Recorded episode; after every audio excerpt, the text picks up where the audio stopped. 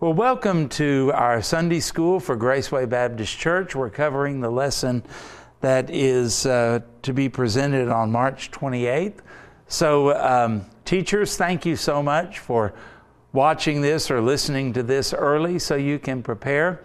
And for those of you who had to miss Sunday school and are doing this to catch up, I really, really commend you for that and appreciate that. That's a wonderful thing to do. We uh, are going through, as you know, the New City Catechism, questions and answers. Here's the question What does God require in the ninth and tenth commandments? And uh, the answer, of course, comes into the ninth commandment that we do not lie or deceive, but speak the truth in love. Boy, that's important. Some people will tell you the truth, but they don't do it in a loving way, and uh, it makes you defensive. It makes you not receptive to something that probably would help you. And um, I've been around doctors enough lately that uh, some of them have a really good, we call it a bedside manner, and some don't. And I've come to understand that while the bedside manner is nice, and I would prefer that. And if I were a doctor, I would want to have a good bedside manner. The real key is competence. Is the doctor, does he know what he's talking about? And is he telling you the truth in a way that's going to help you? And uh, sometimes we can be truthful with people, but we do it in such a way that it puts them off or it makes them resistant or defensive to something that might really help them. Now, we can argue that they shouldn't be that way, and they shouldn't, let's be honest. They ought to just take the truth, no matter how it is. But if we can um, do what the Bible says and speak the truth in love, in other words, to do it because we love them. See, some of you have trouble telling people the truth because you really don't care that much about them. That's a problem. And then for some people, they don't do it in a loving way. And people need to know that they're loved and they need to know that you care uh, in what you do. So there's something to work on. Speaking the truth, that's important, but doing it, of course, in love. And the tenth, that we are content, not envying anyone or resenting what God has given them or us. Has it ever just made you mad that somebody else had something good that came their way?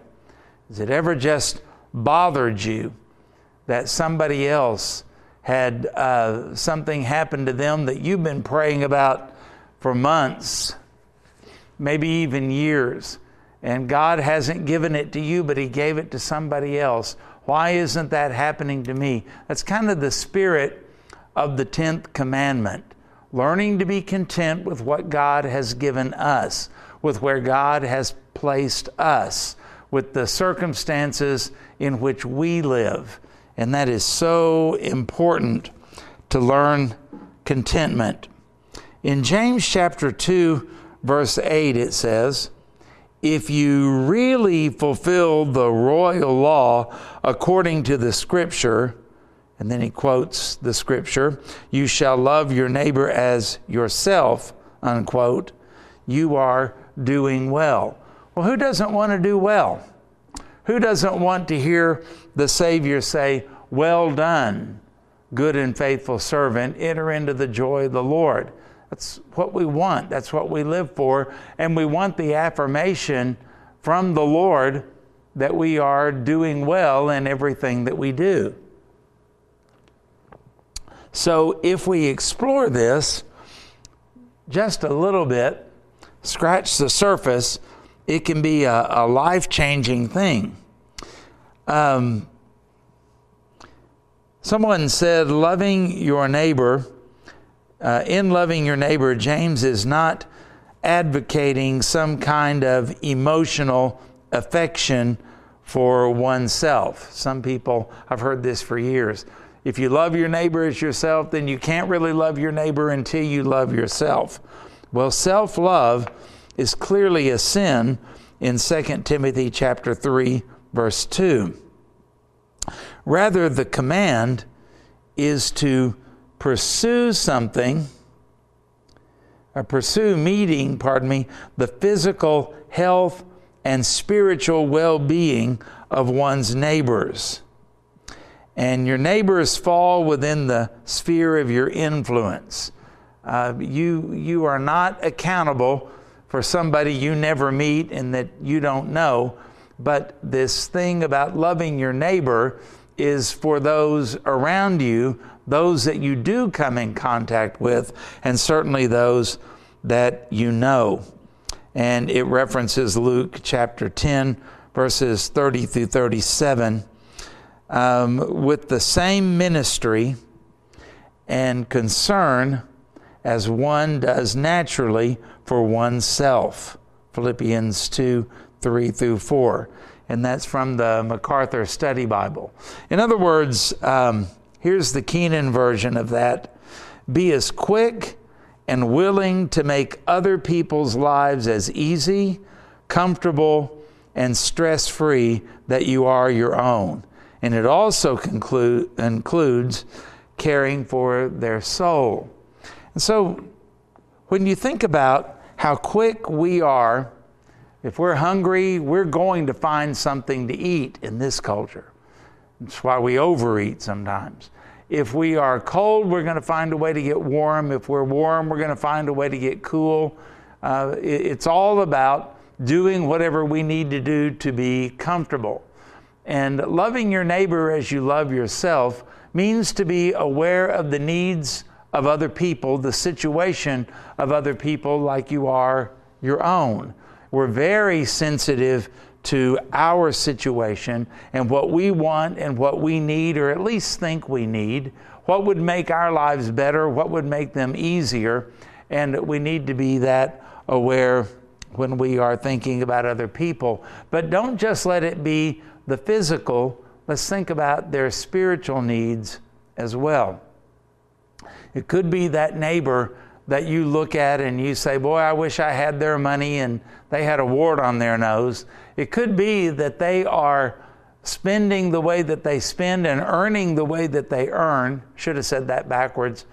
Um, because of the emptiness in their heart and in their soul. It could be because of the lack of depth in their relationships. It could be because of a lot of other things that maybe you enjoy that they just don't, and the only way they know how to fill it is with material possessions or something like that. And it could be that the person you resent the most is also the person who would trade places with you in a heartbeat if they could just sleep at night, if they could just get along with their family, if they had some love and some laughter in their life, things that you enjoy and yet you take for granted. It really is a lot of times the little things, the basic things, the simple things that make life worth living. And they are the things that come from the blessing of God, by the grace of God, and obviously through the undeserved mercies of God, because we're no better than any lost person.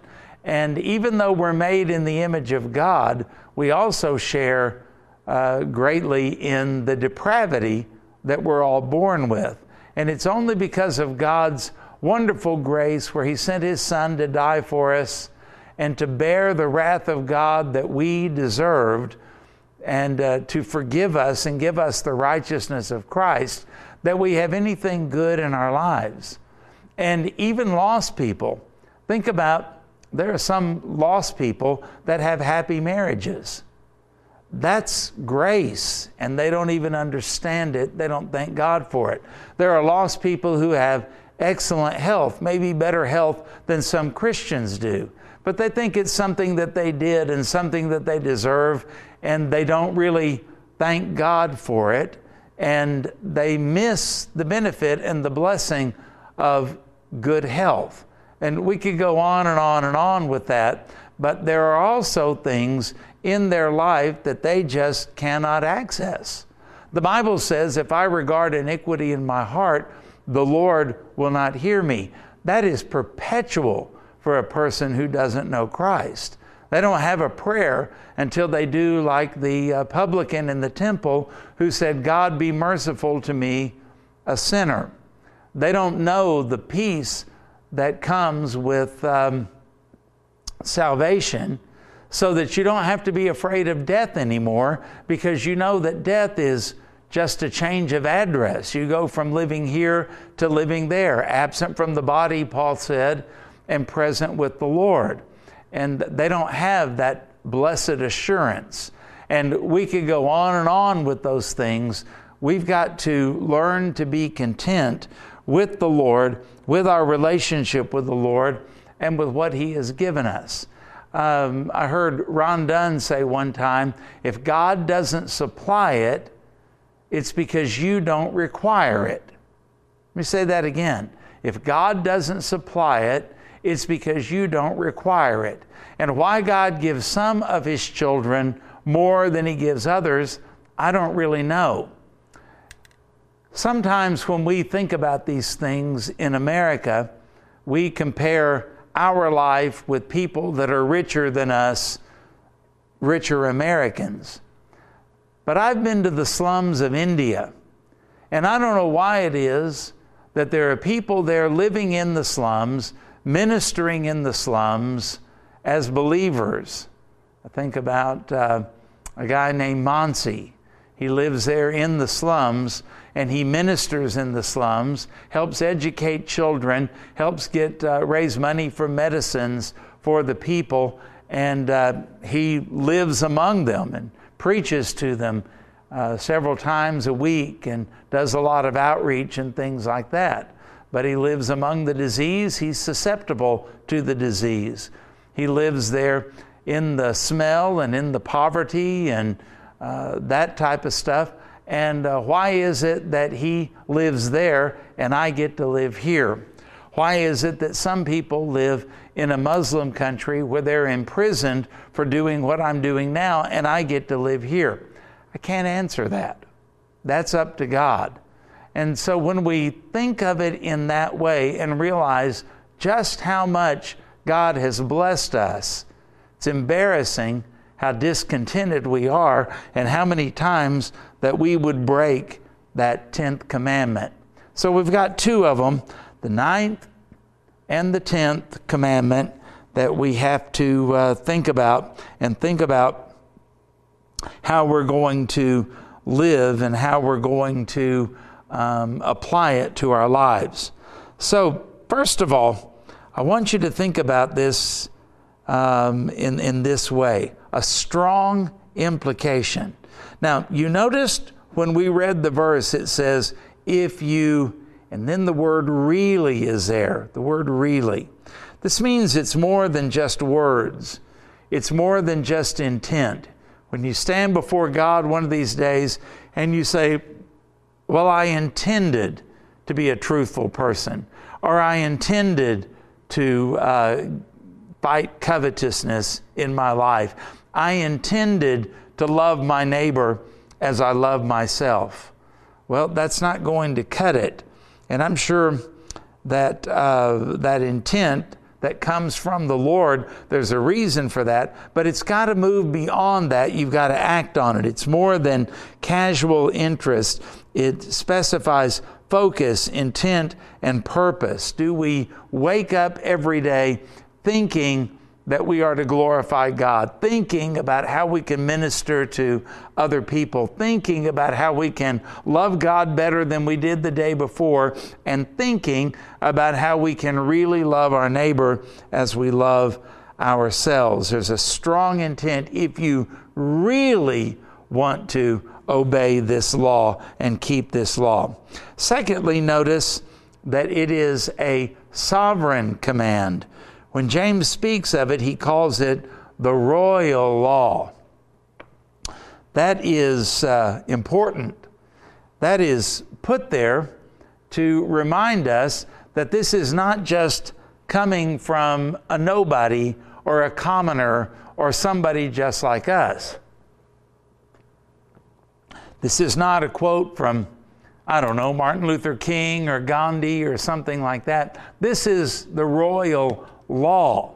Now, the word law carries a lot of force and weight, but I want to emphasize the word royal. It stresses the source or the origin. This is coming from the King of Kings and the Lord of Lords. We probably ought to take it more seriously than we do. It also stresses beauty and richness and value. You know, whenever you see the coronation of a king or queen or a royal wedding, probably most of us have seen that rather than the coronation, or some ceremony, maybe that takes place with Queen Elizabeth or her family in England, one of the things that you'll notice is it's very, very ornate. It's very beautiful. And God is emphasizing here it's the royal law because this is a beautiful law. This is a law that's dripping with gold and silk and velvet, and it's beautiful. There's something about a Christian who puts into operation the loving of their neighbor as they love themselves, that puts into operation the speaking of truth that makes that person's life beautiful and wonderful and rich and ornate. Their life has influence even after they die, even from the grave. Their legacy goes on, and it's not something disgusting. It's not something to be rejected. It's not something to be laughed at. It's not something to be mocked. It's not something that you have to run away from. Far too often, you um, plan a funeral, as I've done a lot over the years, and you meet with someone that maybe you don't know. And uh, I remember sitting in um, family's home in is either Tuttle or Chelsea, and asking them about the person that died. And I said something that I had heard about them that was good, and one of the sons started laughing and had to leave the room because he was laughing so hard. Apparently, the statement that I made was very untrue. You don't want to leave that kind of legacy, do you? You want to leave the kind of legacy like a king would leave that people would want. They want the king's fortune. They want the king's title. They want the king's possessions. They want the king's power. This is a royal law. It's a beautiful law. Make your life beautiful and decorated with this. It also stresses the authority and the seriousness of it. It's a royal law, it came from the king. You better not ignore it. We've all seen movies and we've read things from history where the law of the king, the word of the king comes down, and it's not just a suggestion, it is something that is supposed to be obeyed. It's supposed to be obeyed now because the power and the authority of the king is behind it. And so uh, all of this is found in the word the royal law. Uh, and, and there's also, of course, accountability in that. It reminds me of Luke chapter 6, verse 46. Why do you call me Lord? That's a royal title, by the way. Lord, Lord, and not do what I tell you.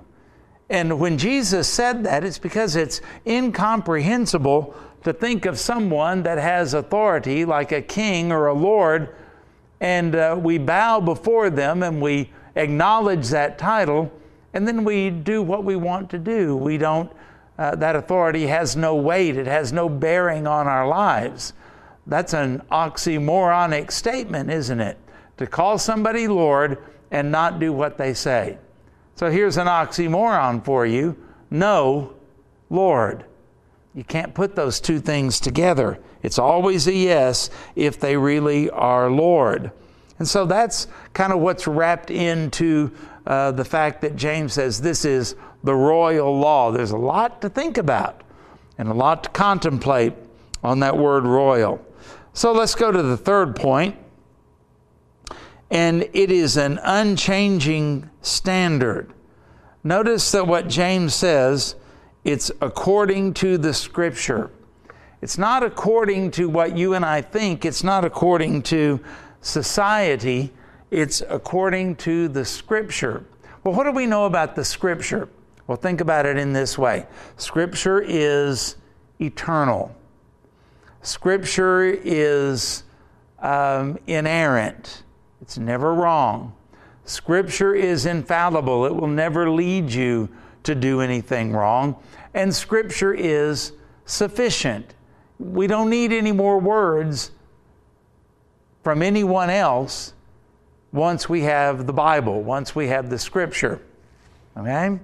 Now, a lot of people struggle with that, but uh, the Bible is very clear we're not to add to or take away from its words. It is the final word. It judges, it measures, it is the standard for everything that we do. We don't make it subjective. We don't take the Bible and say, Well, I know what the Bible says, but I had a voice that told me something else. You can't do that. You can't uh, say, Well, I know the Bible is right, but in my gut, I feel like I should. You can't do that. Can't do that. Scripture is the Word of God, and it's the final Word, the authoritative Word of God. And it never changes. And um, think about this you never know how you're doing without a measure. Because without a measure, then it's just a guess. You know, I've heard more than one person say, I tried to make my grandma's cake, or chicken and dumplings or something like that. But the problem was she didn't use a recipe. And she would say, well, it's kind of like a, a dash of salt or, uh, you know, a pinch of something else or a gob of whatever. And you don't know how much that is. You don't know how to measure that. In fact, how many times have you been driving down the road or riding in a car down the road and it feels like you've gone 100 miles, but the odometer on the car says you've gone about 30. And uh, what's the difference? One is a guess and one is a measurement. With the recipe, what do you do? You have to guess what grandma meant by her terms, where if you had a measurement, then you would know exactly what to do. Well, the scripture is our measurement. The scripture tells us how we are doing. The scripture keeps us from simply saying, Well, I think I'm okay, or I think I'm on target. It lets you know. The Bible says that the scripture, of course, is like a, a two edged sword. And what does it do? It's so sharp, it can uh, cut through and divide actions from motives for example. And sometimes we think that because we did the right thing, we get a little legalistic and think that our works are what really matters when God says, No, I want you to be motivated by love for me and love for other people. I want you to be motivated to do the right thing in the right way. Carl Kerrigan used to say, As important as it is to be right, it's more important to be right, right. You know what he means by that? To be right, doing the right thing, but doing it from the right intent and the right motive. Such a big, big deal. So, how do you ever know what you're doing? Well, you go to the scripture and you let the scripture measure you because the scripture is clear. Psalm 119, verses 1 through 3.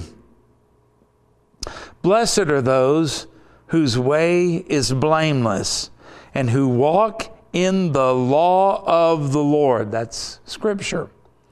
Blessed or happy to be envied are those who keep his testimonies. Where do you find those? In the Bible. Who seek him with their whole heart and who also do no wrong but walk in his ways. Now we can all make a noble attempt and a valiant guess at what the Lord's ways are. But because of our limited perspective and because of the influences around us, because of the enemy that we face and because of our own depravity, we're most likely going to be wrong unless we look to the Scripture, to the Word of God. And number four, this is a we want a divine commendation. Who do you want to really appreciate your life? Who do you want to really commend you when it's all said and done? Well, it's nice when other people notice. Charlie Brown said one time, Working here is like wetting your pants in a dark suit. Gives you a warm feeling, but nobody notices. Well, do you really want to live your life for the approval of other people? Now, that's why a lot of you are in uh, debt in ways that you'll probably never get out because you want to impress people. Dave Ramsey even talks about the money that we'll spend on a car so that we're impressive to people at a stoplight that we'll never see again. We want people to think well of us, and we dress a certain way, and we act a certain way, live a certain way, spend a certain way, because we want other people to think well of us. Well, that's pretty short lived, and that's not going to get you anywhere. But you know, that can also be in uh, other parts of life as well. Why did you join that club? Why are, you, why are you a part of that civic organization? Why is it that you jump in and, and help? And sometimes it's not because you love, but it's because you would be embarrassed not to, or you want people to think of you in a certain way or as a certain person. And they might be good things, they might be admirable things, they might be very charitable things, they might be things that really do render aid and help to other people. But yet it doesn't bless and fill your heart because it's not really done from the right motive. And the right motive is, of course, the glory of God. We want the satisfaction of divine approval. We want to know that our life has meaning that will be rewarded. You're going to stand before the judgment seat of Christ, and everything you do and everything you think and all of your motives, it's all going to be evaluated. And Paul uses the example of putting things through fire. And when you put things through a fire, things that are wood, hay, and stubble are going to burn up. But things that are gold or silver or precious stones are going to make it through the fire. They may be melted, their shape may be changed, but they come out on the other side. And so uh, we may do the right thing, but if we don't get to the point of doing it with the right motive, James speaks of doing it out of love, then what good does it do if the Lord is not pleased with it because he knows our heart? That's what gives life meaning, knowing that what we do will be rewarded. And it's living well in a way that benefits others. Now, listen to this, but glorifies God. So, when we look at things, does it benefit other people? Good. Does it also glorify God? Don't fall short of the glory of God. That's what uh, the Bible says all have sinned. And what do they do? They come short of the glory of God. And that's one of the things we've got to watch. We may be doing uh, good things, expending a lot of effort and energy, blood, sweat, tears, we might say. But if it falls short of the glory of God, well, then it's sin. And so we've got to press on and mature and grow to where we understand that our motive matters in everything that we do.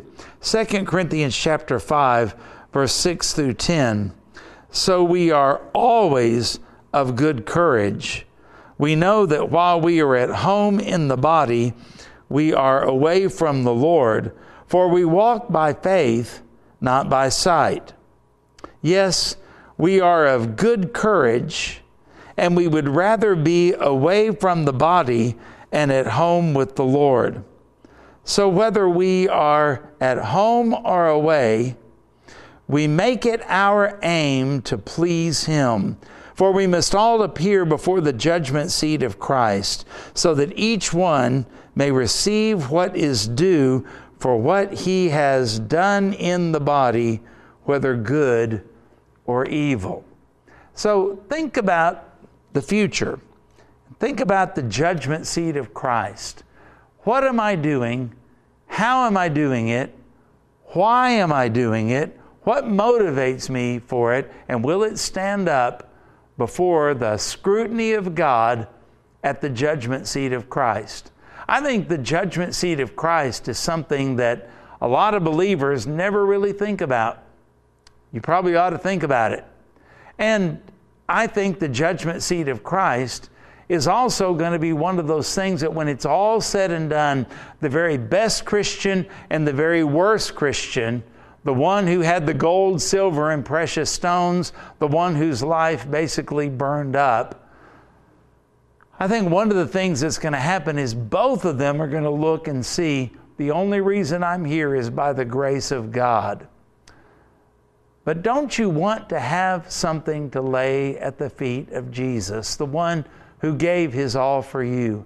Don't you want your life to be the kind of life that when you stand before the Lord and you look at the rewards that he has given you, and you look at how your life is counted for Jesus like gold, silver, and precious stones, that you can give him a gift to say, Lord, this is not of me, but this is of you, and it is for you. What a great joy that's going to be when our lives are presented to the Lord in a manner that shows our love and our gratefulness for what He has done for us.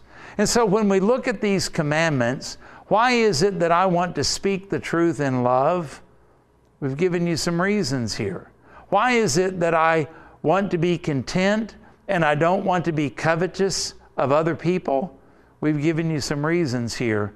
But the main one is because you've got all you need in the Lord Jesus, who provides for all of your needs according to his riches and glory. Take a deep breath, rest in him, confess these things that you violated as sin, bask in his love and in his forgiveness, because Christ paid for that sin on the cross and then let the Holy Spirit, through the Word of God, guide you in the way that you ought to go. And let's have a new start as we finish this all up. And may the Lord bless you as you do. And thank you so much for your time as you have uh, tuned in to watch this today. May the Lord bless you richly.